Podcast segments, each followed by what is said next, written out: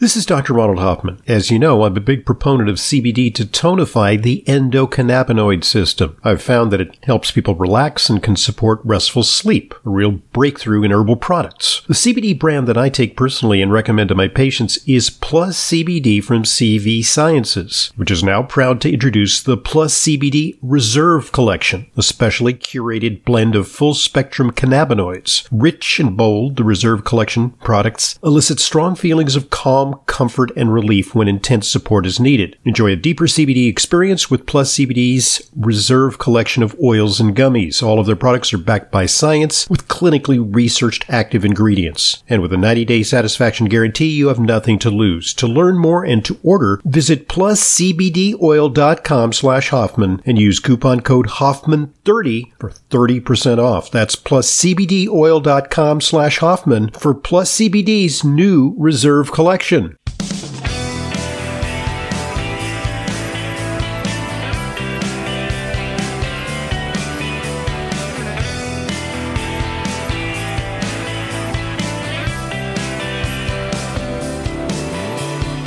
Welcome to today's Intelligent Medicine Podcast. I'm your host, Dr. Ronald Hoffman, and as uh, has happened so frequently, uh, this podcast has a coronavirus theme.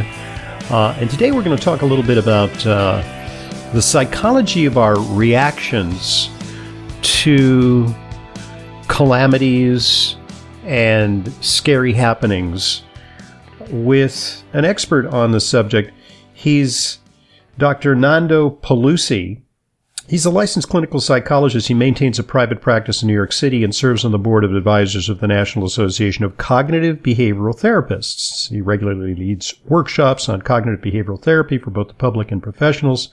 And he also uh, writes articles for Psychology Today, and several of his articles recently have been on the theme of coronavirus and our reaction to it.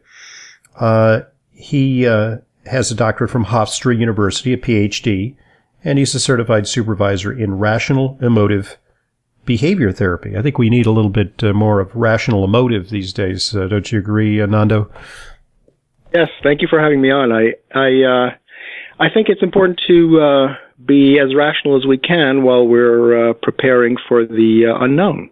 Indeed. But I think the insights that you bring in your articles are from the perspective of something that has been termed evolutionary psychology. And that's a very, very interesting field because uh, it suggests that uh, the way we think uh, is not necessarily rational. It's a product of our the structure of our brains, uh, the way we have evolved to address uh, adversity.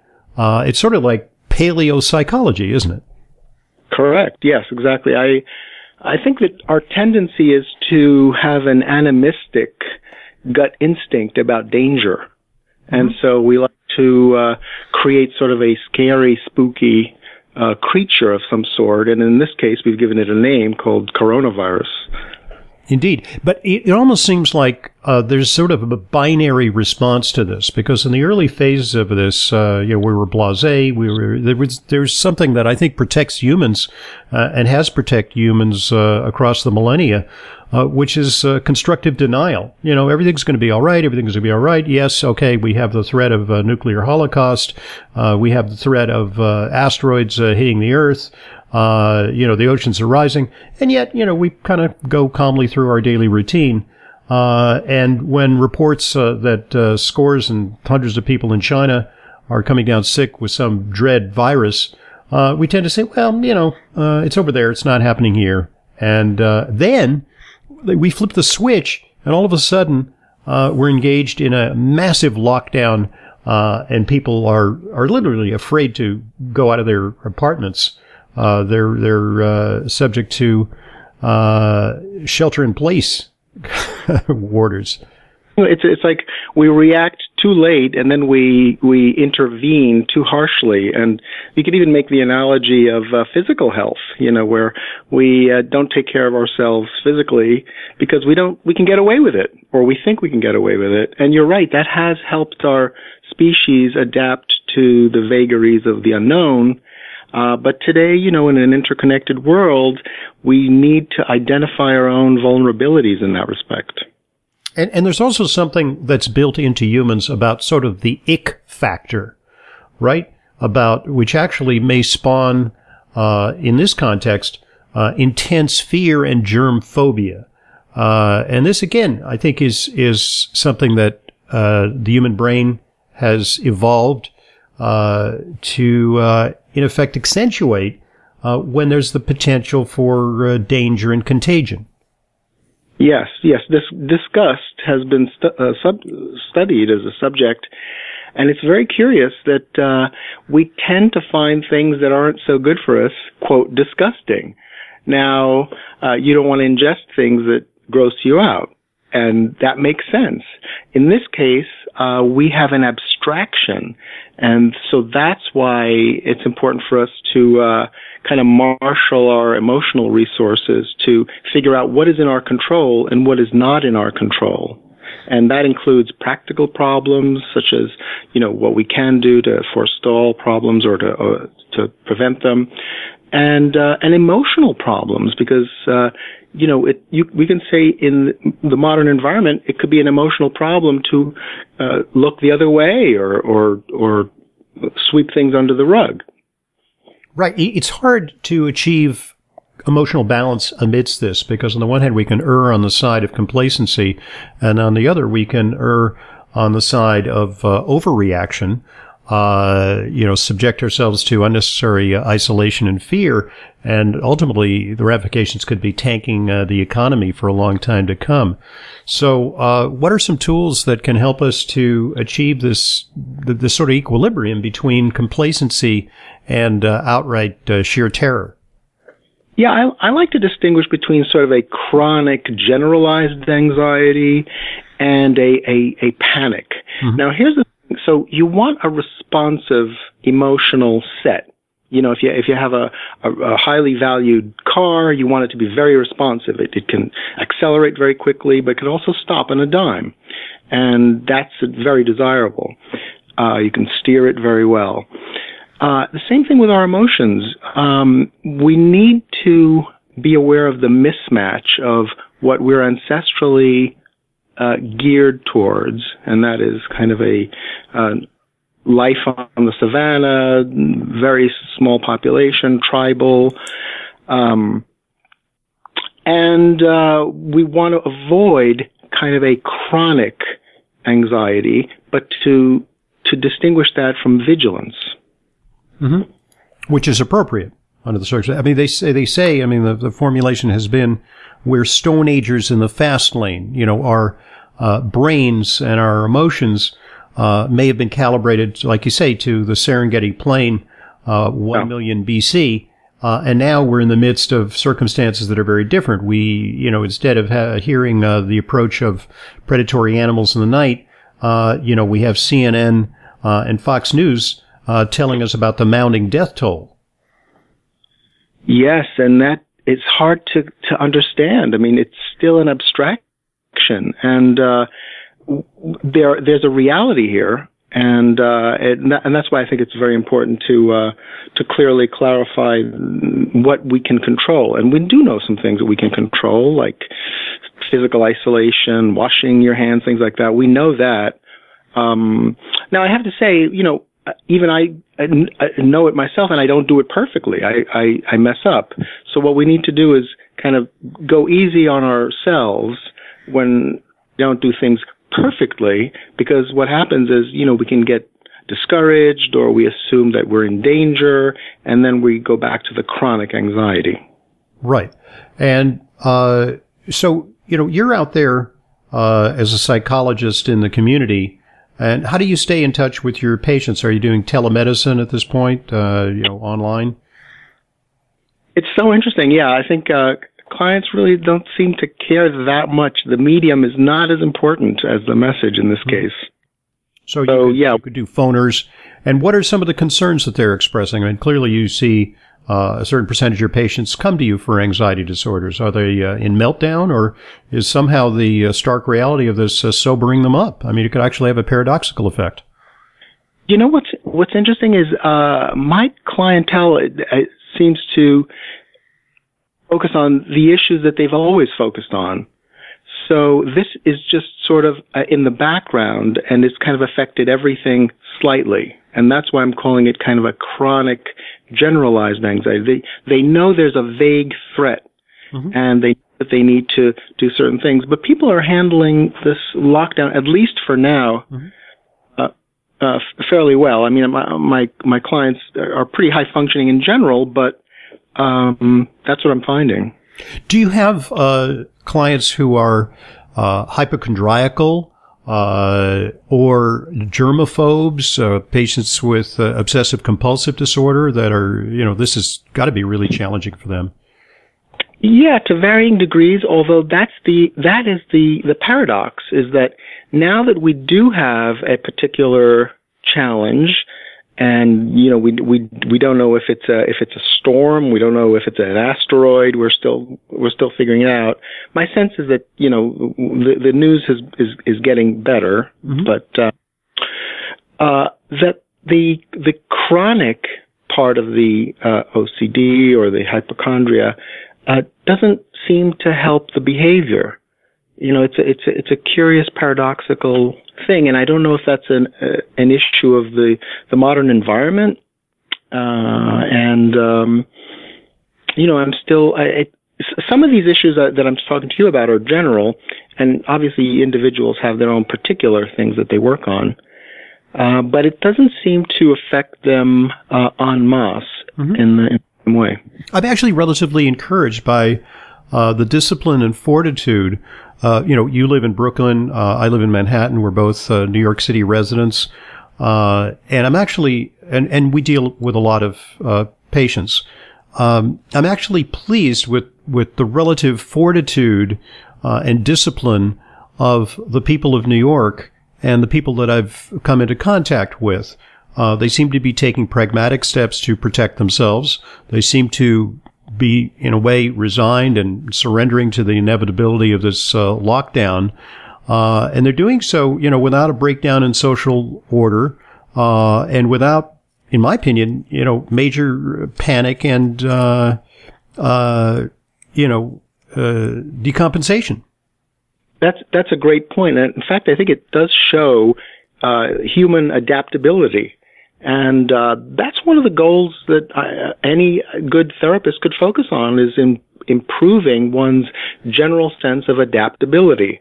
And it's different for different people, and because you know uh, people are going to have different circumstances, and especially in a, a metropolitan area like New York, people are going to have you know different jobs with different responsibilities and different exposure. But adaptability is the goal, and I think New Yorkers, maybe because they're used to that kind of uh, um, scaling of abstraction are able to do it. So yeah, that that is uh, that is something that uh, I think we can make explicit as a goal, especially in uh, a psychological sense. You know, having been through 9/11, uh, uh, I think in some ways was uh, supporting the resiliency of New Yorkers. I mean, at one point, really we, we really weren't sure what was happening. We had the smoldering ruins of the World Trade Center. things came to a halt. Uh, people were missing. Uh, and we also had the specter of uh, an infection. People, I don't think people recall very well that there was this specter of uh, uh, anthrax, uh, a bioterrorism right. outbreak, which is actually far more deadly than the coronavirus. I mean, anthrax has a, a, kill ratio that is in in the high double digits, and this appears to be more of a single digit problem.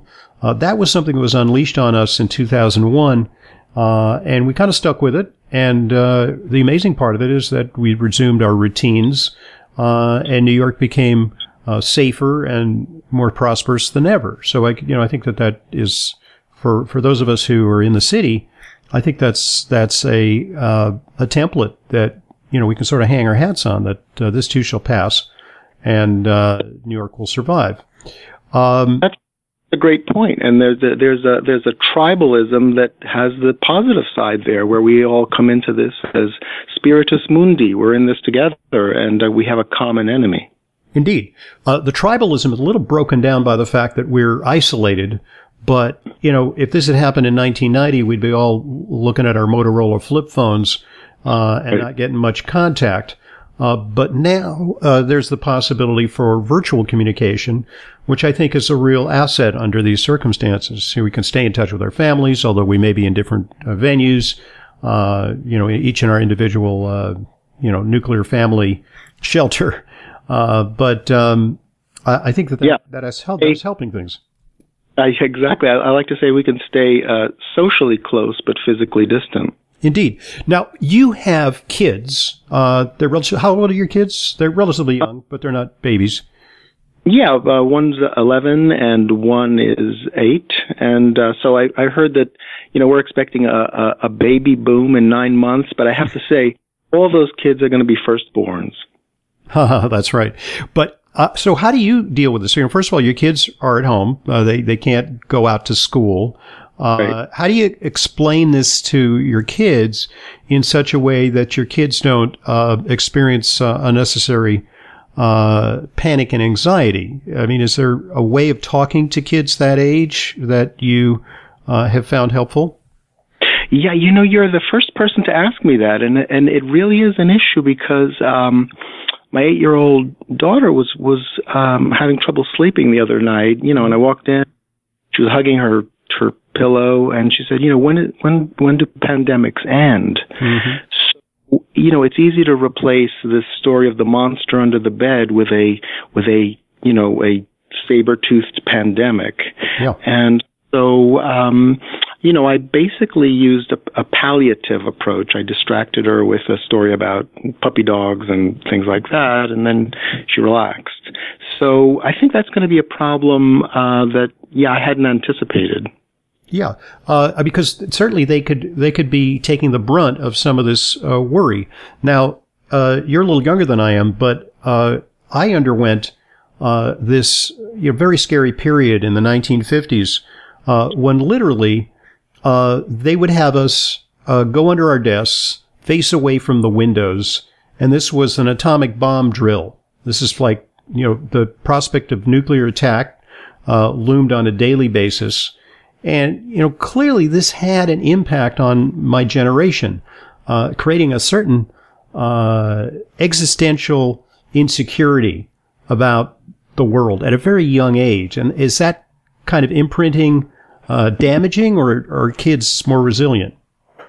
Well, I pe- people disagree on this. I tend to think that humans are adaptable. They can be um, anti-fragile, as uh, uh, this guy I know, uh, Nassim Taleb, says.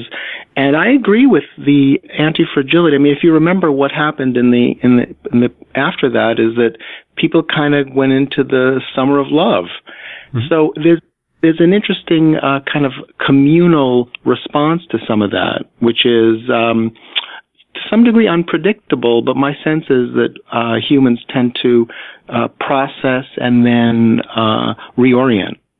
Right. And so I think the, the key word here is resilience. How do we all cultivate resilience in, in the face of this? I mean, in a way, this is an, a fire drill. This is an opportunity for us under adverse circumstances, whether they be, uh, you know, the fear of disease, the actual disease itself, because some people are sick, uh, or economic uh, challenges, because a lot of people are worried about you know their their portfolios, they're worried about their jobs. Uh, you know, are they going to be paying their employees? Is there going to be a business to go back to? Uh, you know, is there a way to to fortify one's response to these adverse circumstances? Well, I, I tend to look at something that I, I don't think has been studied that much, but I find this in uh, clients, which is a type of anxiety called frustration anxiety. Mm-hmm. It's an anxiety about uh, not being able to pursue what you want to pursue. Mm-hmm. And uh, so, you know, we have things like ego anxiety. I'm worried about mm-hmm. what you might think of me, or I'm worried about uh, um, my impression. Then there's uh, other types of anxiety um, but but frustration anxiety is general. It's huge, and it does, and it's impersonal. There's no particular thing that you uh, can do to deal with it directly. So it becomes an emotional problem. So what I, I like to do is get people to tune in to where they're uh, getting uh, intolerant of the frustration and to take the long view. We're in a period of adapting to this the new circumstance, but the new circumstance is not permanent. So if we take a long view, we prepare for frustration and uh, we're able to deal with extra frustration. You know, some people get anxiety when they when they have very little frustration, and some people are able to tolerate lots and lots of frustration.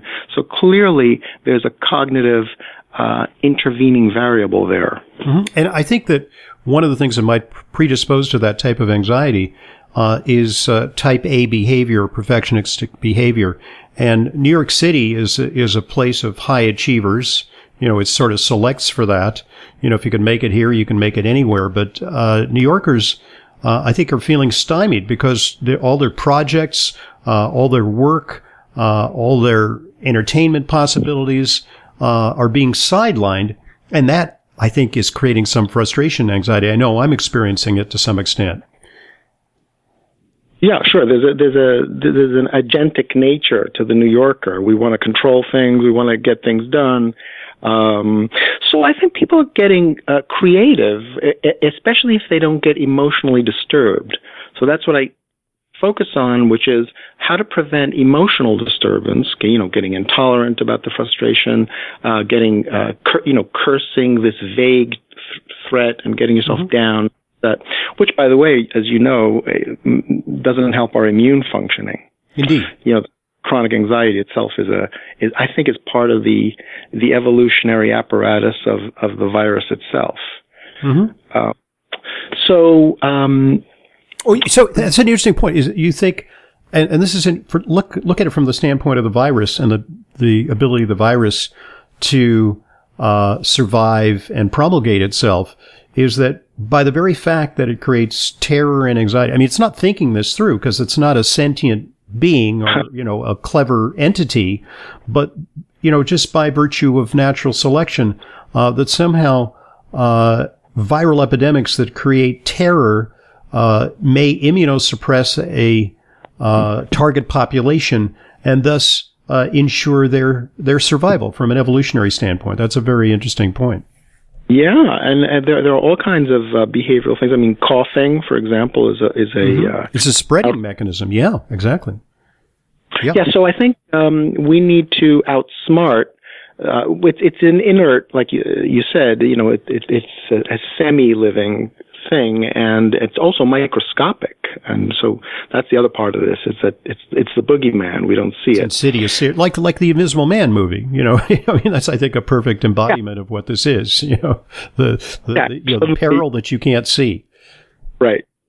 Yeah. So we need to. Um, uh, understand how that works, and then uh, by controlling what we can control, I think we really can uh, defeat it and, and, you know, and fortunately, we have brains that are able to uh, figure this out. Now, our instinct is to make it animistic, you know, as though this might be a plague that was mm-hmm. sent to us, or that right. you know, uh, Donald Trump and uh, Boris Johnson did something. Right. You we, know, we, we tend to, if we can't explain something, we tend to, or the human mind tends to want to close the loop on explanation, and that's why we have all the myths and all the all the you know wives' tales of ancient history you know, like the gods are, are angry at us, uh, you know, et cetera, et cetera, just to provide some sort of explanation for a natural phenomenon. Which is our blessing, but also our, our potential curse. And I, I think that's why we kind of need a second order awareness of, uh, of how that works. Which involves a, a certain detachment, I think, and, and stepping away from simplistic uh, explanations uh, or uh, you know ascribing blame, uh, you know engaging uh, you know necessarily our emotions uh, when prudent rational action uh, is the order of the day. I think that that describes it. Yeah, and avoiding things like "poor me," you know, telling yourself things that don't help. I get clients tuned into things that they tell themselves, which they're not aware of that they're telling themselves. Like I'll say to somebody, "Hey, it sounds like you're telling yourself that uh, you know you're a victim with a capital V," and they say, "Ah, uh, yeah, I guess I was saying that to myself." But it's it's and, not a helpful narrative, and and actually, we actually have free will. We have the ability to put in substitute narratives. Yeah, and uh, and uh, to uh, that's a, that's a good point. I I think that the the narrative we adopt can ga- help gain even so, a small measure of control over this problem or any problem, including physical, you know, health, and getting uh, focused on even a small change sometimes can have huge effects.